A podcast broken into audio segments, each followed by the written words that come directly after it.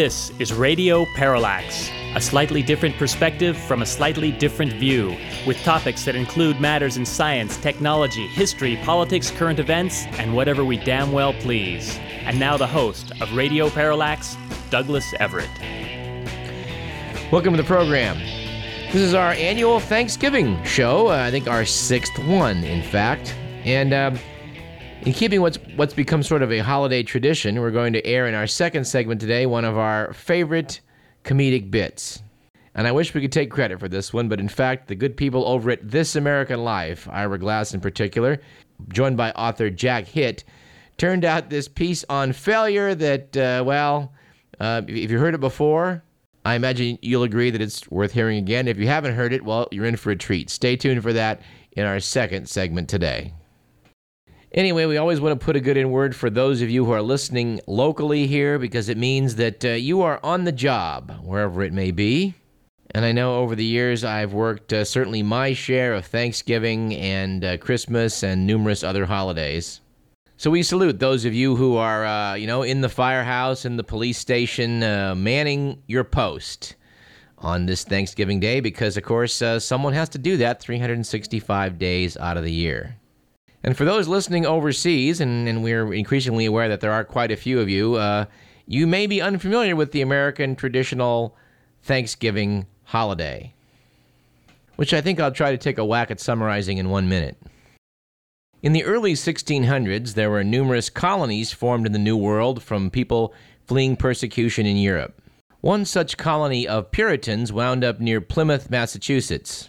They were, I believe, originally headed for a colony in Virginia and upon landing in the barren New England landscape, I believe the first thing they did was stone the navigator. The Puritans uh, were escaping religious persecution in Europe because they were they were kind of a kind of a sourpuss bunch, if the truth be told. When the Puritans under Cromwell seized control of uh, of uh, England, first thing they did was close down all the theaters. They frowned upon dancing, drinking, reveling, smoking, sexual intercourse for any purpose other than that of procreation.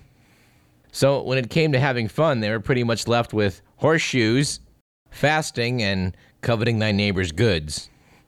Given the terrible New England weather, the uh, Puritan settlers relied upon the kindness of the local Indians, who introduced them to corn, squash, and local seafood resources. But it wasn't a one way street. The settlers were able to take from the Indians the means for survival, but in return, they were able to offer Bible study and syphilis.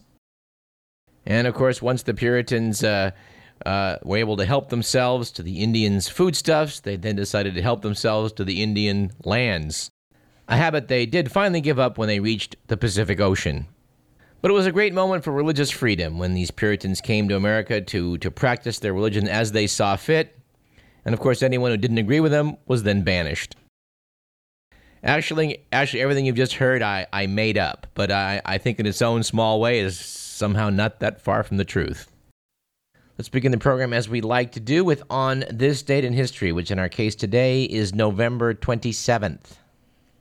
It was on this date in 43 BC, following the death of Julius Caesar, that Octavian, Antony, and Lepidus formed the Second Triumvirate. Now allied, they moved to attack and defeat the forces of Brutus and Pompeius. This was not long after the Warrenus Commission investigated the death of Julius Caesar and concluded it was the work of a lone nut, despite rumors of a second knife. And it was on this fateful date, November 27th, in 1093, in Clermont, France, that Pope Urban II, responding to phony rumors of atrocities in the Holy Land, makes an appeal to the Christian faithful to wrest Jerusalem from the Muslims, which gave rise to that vast series of fiascos known as the Crusades. On this date in 1826, the English pharmacist John Walker invents the first practical strike anywhere friction match. He refused to patent the creation and basically bequeathed, bequeathed it as a gift to humanity. On this date in 1924, Macy's department store in New York City held the first Thanksgiving Day parade down a two mile stretch of Broadway. The event was created to boost holiday sales. With an audience of more than a quarter million people, it was subsequently declared an annual event, which has led over the decades to innumerable floats and helium filled giant balloons shaped like underdog. And on this date in 1971, Mars 2 from the Soviet Union became the first spacecraft to land on Mars. Unfortunately, it was a crash landing. Our quote of the day comes from Andrew Carnegie, who once said, As I grow older, I pay less attention to what men say. I just watch what they do. Our quote of the day comes from Will Rogers, who once said, A holding company is a thing where you hand an accomplice the goods while the policeman searches you. Our stat of the day is that so far, more than 100 requests for presidential pardons have poured into the White House in the waning days of the Bush administration. Convicted criminals hope President Bush will wipe their records clean at the end of his term. The U.S. Constitution does give the president unchallenged power when it comes to granting a pardon. Among those seeking pardons are Olympic sprinter and steroid abuser Marion Jones and former junk bond king Michael Milken. Our faux news of the day comes from Andy Borowitz, as reprinted in The Humor Times. Headline Palin hoped to be named ambassador to Africa. A darned important country, says governor. The Alaska governor confirmed today that she's reached out to the President elect Obama's transition team to indicate her interest in being named ambassador to the nation of Africa. I've always been very, very interested in the nation of Africa, partly because of it being located where it is, she said. If you're standing in Africa and you look real close, you can see South Africa. Noted Borowitz. In other news from the Palin family, Bristol Palin's fiance Levi Johnston said he was totally stoked about the election results, calling the results definitely a game changer for me. All right, let's do the good, the bad, and the ugly.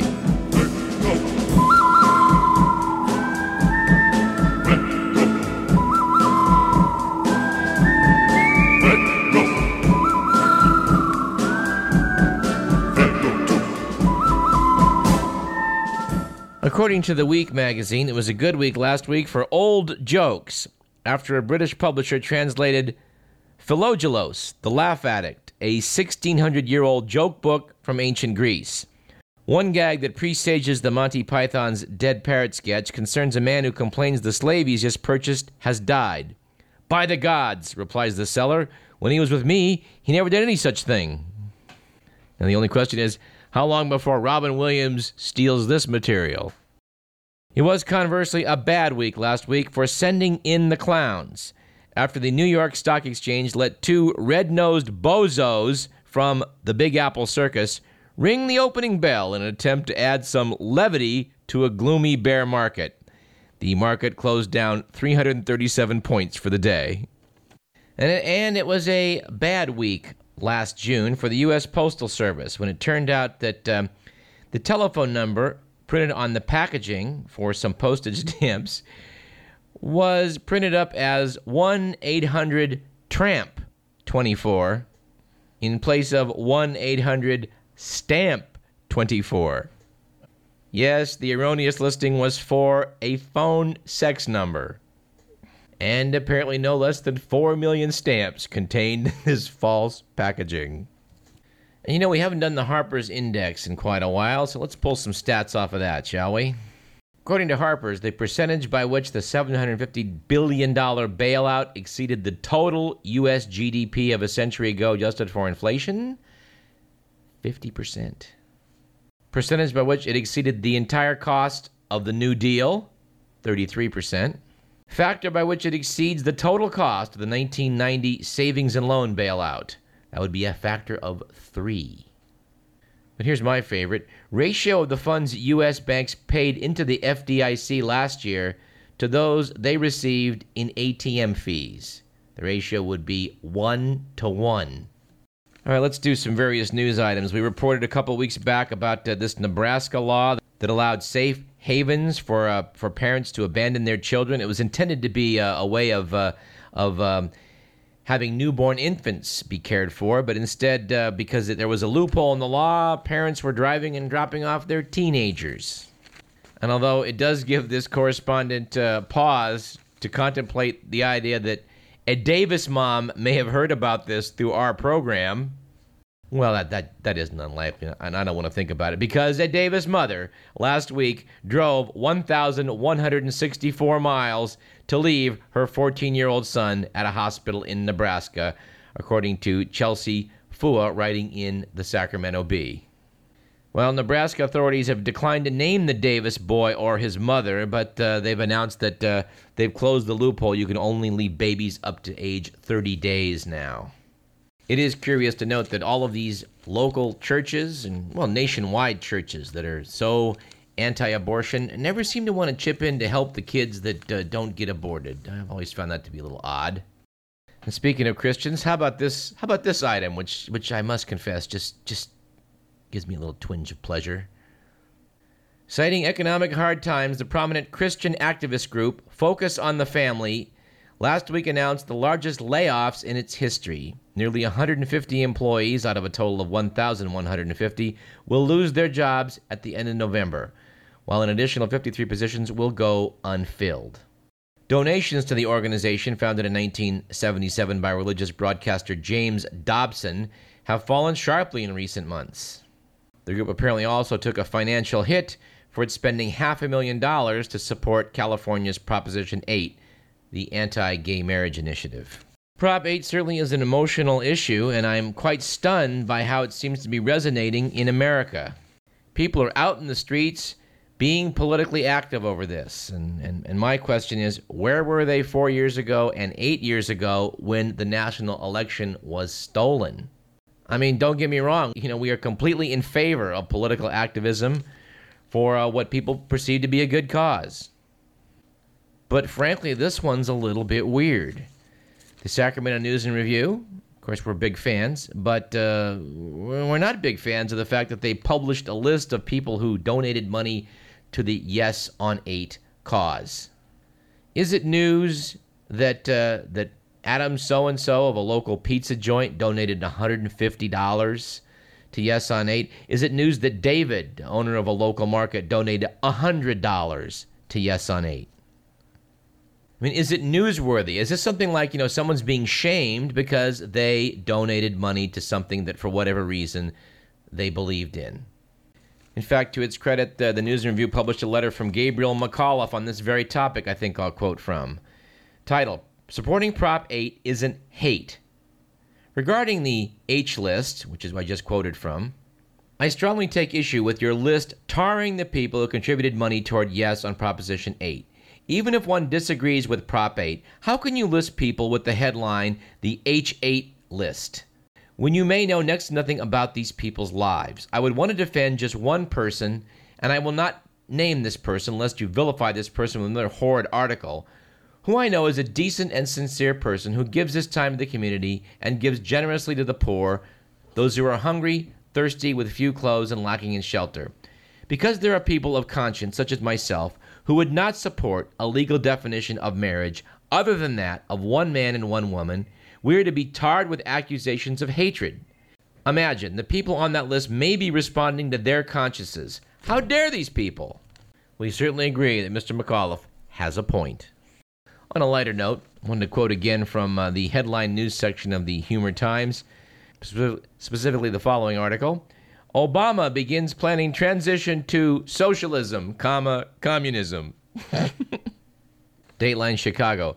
With our dramatic victory in the polls on election day, we believe we have a mandate for a complete transition to a communist socialist system, which we will begin planning for immediately, said Barack Obama in a controversial speech. According to a central member of Obama's transition team, the plan will not disappoint the majority, who of course voted for socialism. One of our first steps will be to take an inventory of everybody's property so we may get to decide who gets what. And you know, we're not, we're not big George Will fans on this program, but uh, in Will's column in the Washington Post, he had a pretty good line or two, noting that in the final days of the presidential race, the Republican ticket took to warning us of impending socialism under the Democrats. Well, if only someone had done that before the Republicans took over in 2000. Under the rules of self described conservatives, the federal government produced a massive expansion of Medicare through the Prescription Drug Entitlement Program, billion dollar subsidies to farmers and sugar producers, an auto industry on the dole, and nationalized banks. Republicans have brought about the largest expansion of the welfare state since Lyndon Johnson's Great Society. And speaking of an auto industry on the dole, uh, the big three uh, CEOs of GM, Chrysler, and Ford would like $25 billion from us, the taxpayer. Thank you very much. And an even more conservative commentator than George Will, that'd be Michael Barone, writing in National Review Online, said that even a whopping government loan won't save these fatally flawed businesses. For years, GM has been building uninspired, oversized cars that fewer and fewer people want. How will a bailout help? Weighing in on this matter was New Scientist magazine that said gas guzzling Hummers and Cadillacs give the clear impression that General Motors and the rest of the U.S. automobile industry couldn't give a damn about climate change. By contrast, their Japanese rivals have innovated. They're pumping out fuel efficient small cars, plus hybrids such as the Prius, like nobody's business, and consumers are snapping them up. Referring to GM, Ford, and Chrysler, the magazine said many observers are saying that perhaps it'd be better to let these dinosaurs die. Well, that ain't going to happen. They're in the too big to fail category in the eyes of the government. But uh, you know, it is it is pretty amazing that um, this domestic industry pretty much has been on the wrong side of, of most uh, environmental, social, and safety issues now for about 40 straight years Of course, the last time we noted in this program that industry was liable to get what it wanted from Congress, uh, by the time that words came out of my mouth, someone got on the phone to say, hey, you know, they just passed that. It'll probably happen again. Also want to uh, want to comment on uh, Cosmo Garvin's article in the News and Review uh, from a, from a couple weeks back, noting that a recession might just help transform the way Sacramento grows. We got to bring Cosmo back on the program. Uh, I like this opening paragraph. Remember when we used to worry about sprawl? Runaway growth was once a top concern for Sacramento residents, along with troublesome byproducts of traffic congestion, bad air, and the loss of quality farmland. We don't hear so much complaining about sprawl nowadays with the collapse of the housing bubble and the ensuing global financial crisis. After all, no economic growth means no development and no sprawl, right? Well, maybe not. But it has been pretty weird noticing that uh, the area here in Yolo County, Sacramento County, Butte County, and all points in between seem to be based on this idea that as long as we're you know building strip malls out in farmland, that we're all benefiting. This comes in no small part from the fact that you know economists are unable to really quantify how much better your life is when your lungs are not filled with smog. Anyway, we don't have time to go into this today, but we're going to see if we return to that article and get bring Cosmo back on the show. All right, we're going to take a break here in a minute. Uh, before we go out, though, I want to note that it's somewhat disturbing that um, the idea of of the nation's first puppy seems to be capturing the public imagination. I remember when uh, Bush 41 became president, and someone did a survey about six months into that ill-fated administration and noted that the White House first dog, Millie, had generated more publicity, more articles in the press than all of the president's cabinet members combined. One certainly hopes that history does not repeat itself. All right, final item from the miscellaneous file. We like to run down urban legends on this program. And while it's long been alleged that on his television program, You Bet Your Life, Comedian Groucho Marx once made a comment, which is part of television history. Well, the thing is, people claim that this happened, and a lot of people claim that, well, this, this didn't happen. I heard Groucho's announcer, George Fenneman, once, you know, saying that he, he wasn't sure this had actually happened. But the story was that a guest came on and said to the said to Groucho that he had, I think, nine children which prompted a response something along the lines of, Really? Nine children? Yes, yes, Groucho, said the man. I love my wife very much. Which caused Groucho to reply, Well, I love my cigar too, but I take it out once in a while. I'm happy to report that uh, listener Jake called in some time back after I'd mentioned Groucho Marx in one program to tell the tale of being a young lad perched in front of the television and hearing that exchange go down something he found particularly hilarious because he got the joke.